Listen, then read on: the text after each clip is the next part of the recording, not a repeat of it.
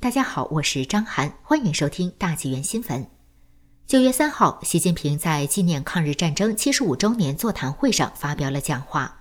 与其五年前在七十周年座谈会上避重就轻，以避谈中共和国民党在抗战中的作用的方式，只是在大的框架下赞颂抗日战争相比，此次讲话则公开背离了历史，居然称抗战胜利是中共发挥中流砥柱的作用。是中共推动形成了全民族抗战的历史洪流等等，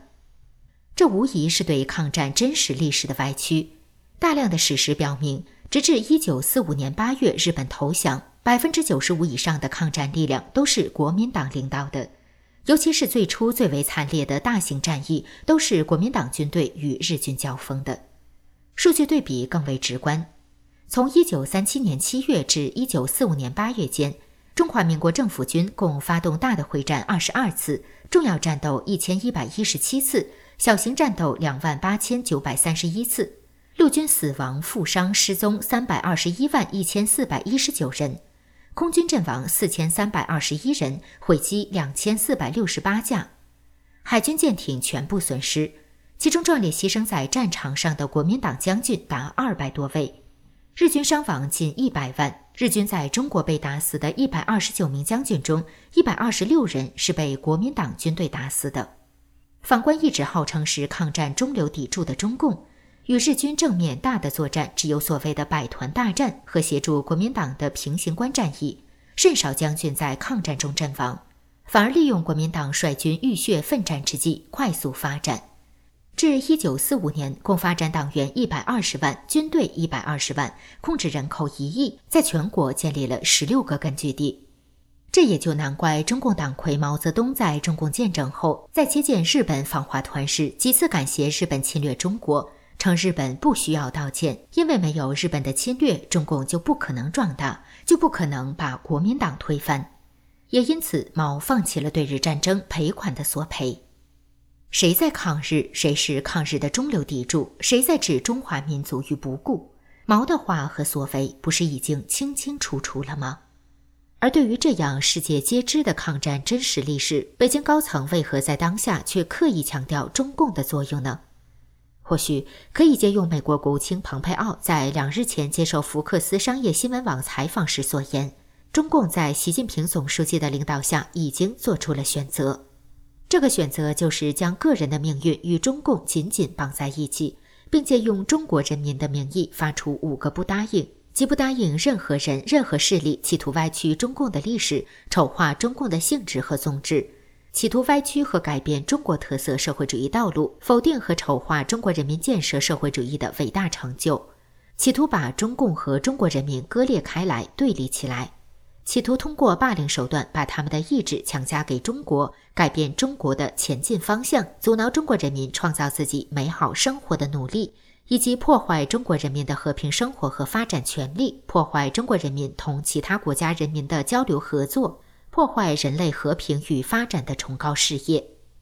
实际上，到底谁在歪曲历史？谁在戕害中国人民？阻挠中国人创造美好的生活，谁在破坏中国人的和平生活和发展的权利和与世界的交往？谁在破坏人类的和平与发展？答案只有一个，那就是中共。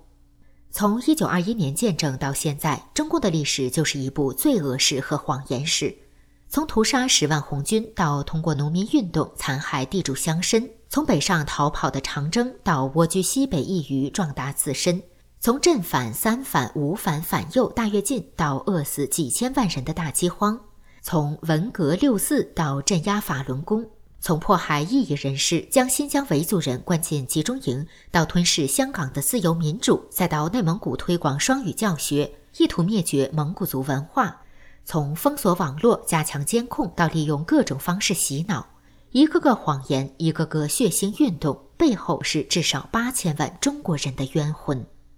很明显，对人民如此之狠毒的中共，从来就没有把中国人当人看。靠压榨迫害中国人维持政权的中共，代表的其实只是一小撮人的利益，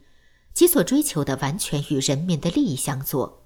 尽管其口口声声打着以人民的名义，也正是基于此，中共才害怕中国人，将中共与中国人区分开来。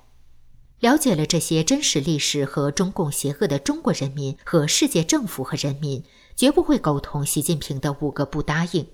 唯一的选择就是不答应中共继续欺瞒、欺凌中国人，不答应中共继续霸占着窃取的政权为非作歹，不答应中共逆历史大潮将中国带向无尽的深渊，不答应中共阻挠中国人对自由民主的向往，不答应中共破坏世界的和平与发展。